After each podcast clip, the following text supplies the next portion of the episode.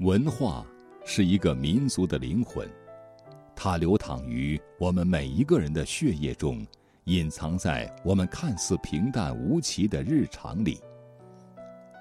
中华文化源远流长，走过了历史的长河，见证了时代的更迭。千百年来，无数人不断地奔走呼号，让中华传统文化在新的时代再度焕发起勃勃生机。而这其中就有孔子礼仪文化学校的校长金辉。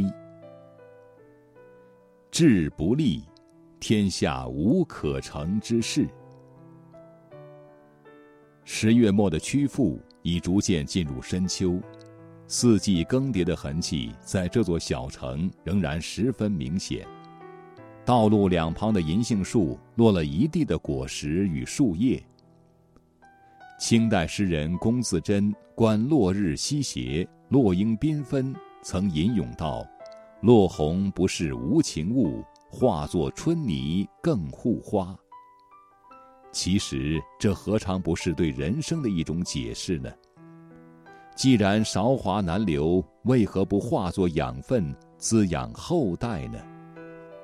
初见金辉校长是在孔子礼仪文化学校的大礼堂上，此时他正在给来自全国各地的中小学校校长做汇报。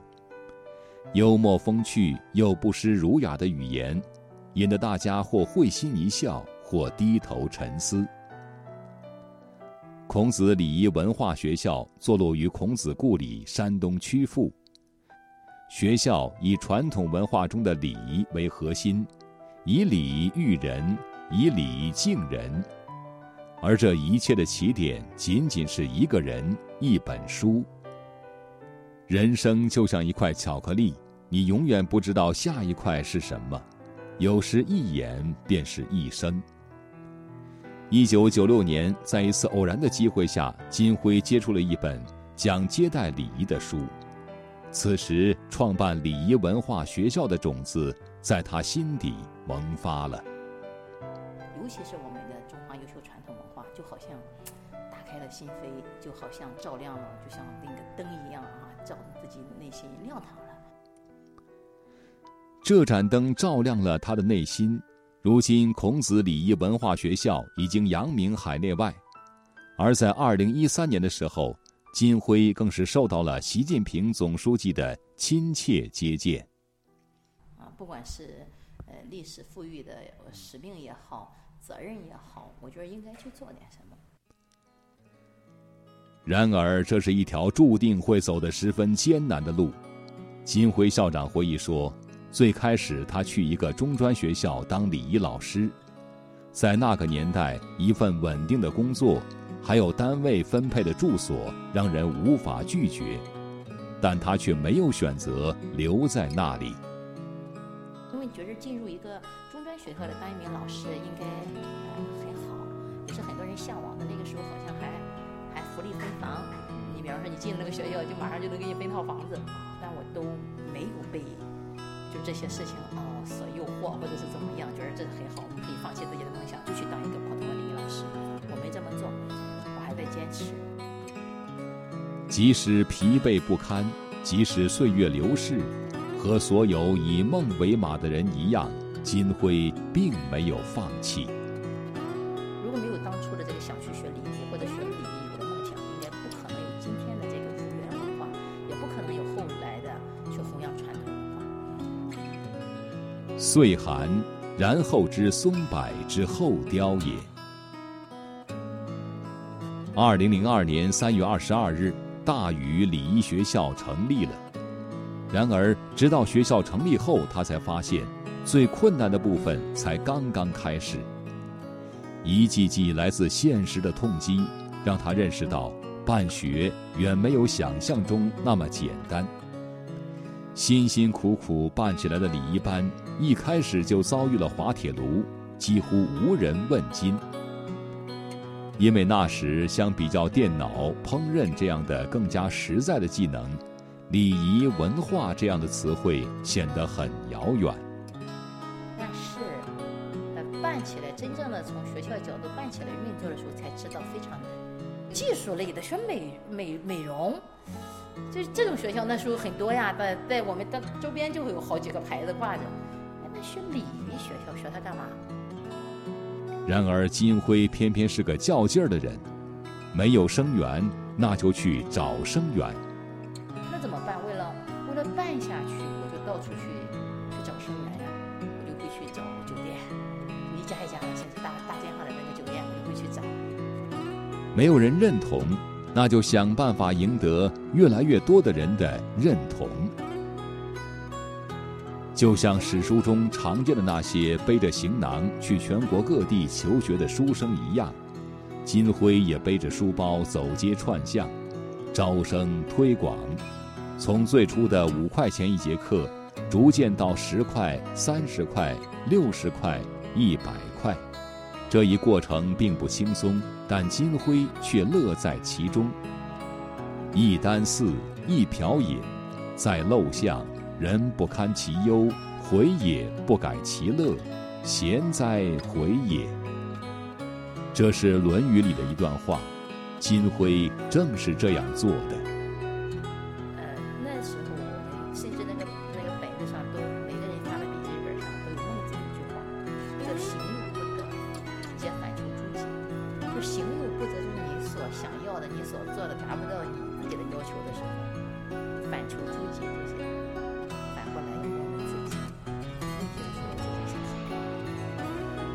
二零零八年北京奥运会成功举办，开幕式上的传统文化表演让全世界惊艳，越来越多的目光投向了传统文化。而早在几年前，金辉就开始思考如何把传统文化和现代礼仪相结合，如何弘扬传统文化，怎样让弘扬传统文化跳出公益行为的惯性思维。金辉最后决定要办一所最好的文化学校，因为大家一开始都有一个，就是弘扬传统文化不应该要钱，不要钱，就是就觉得弘扬传统文化都得走公益行为，就大家讲课，呃，什么的都要是公益的，公益的它就存在一个问题，你就没有收入，没有收入，你校舍你租不起好的，老师没有工资。没有工资，老师可以有一些热爱者、义工，可以去服务一个月、两个月、三个月，能服务多长？三年，再长可以吗？每个人基本的他要生存。提起孔子礼仪文化学校取名的契机，金辉十分感慨。在他的办公室中挂着一张半身的孔子像。有一天，金辉突发奇想，想问自己的学生，画像上的人是谁？一个小孩子拍了拍脑袋说，他是圣诞老爷爷。不学礼，无以立。金辉很严肃地告诉我们，济宁孔孟之乡怎么不认识孔子呢？学校一定要改名。二零一一年底，金辉决定将校址迁往曲阜，这是孔子的故乡，孔府、孔庙、孔林都坐落于此。如果你问什么是文化，什么是礼仪，回答这个问题很难。但当采访结束时，金辉校长送记者出门，举手投足之间尽显儒雅，或许这就是答案吧。子曰：“汝昔不曰其为人也，发愤忘食，乐以忘忧，不知老之将至云耳。”不能打败你的，终会使你更加坚强。愿你能成为自己的光，然后去试着照亮别人。德不孤，必有邻。二零一三年。中共中央总书记、国家主席、中央军委主席习近平到山东曲阜视察，金辉当面向总书记汇报工作。这是我的幸运，金辉激动地说道。即便过去了这么久，当时的情景仍然历历在目。当时孔子礼仪文化学校已经深深扎根于山东曲阜了。五年来，金辉进行了很多次的尝试。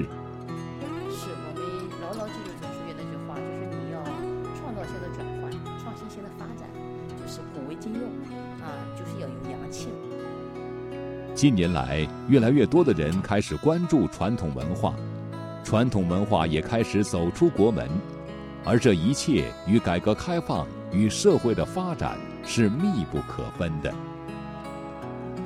当我们问起他怎么看待年轻人的时候，金辉非常认真地告诉我们：其实我觉得，呃，这个今天的这个时代，我很羡慕今天的年轻人。我觉得我们这样一个这个身逢盛世，呃，而且对我们年轻人有很多很多的这样一个空间，如何能够用中央去传递，这为我们怎么去做人，怎么去面对这个世界。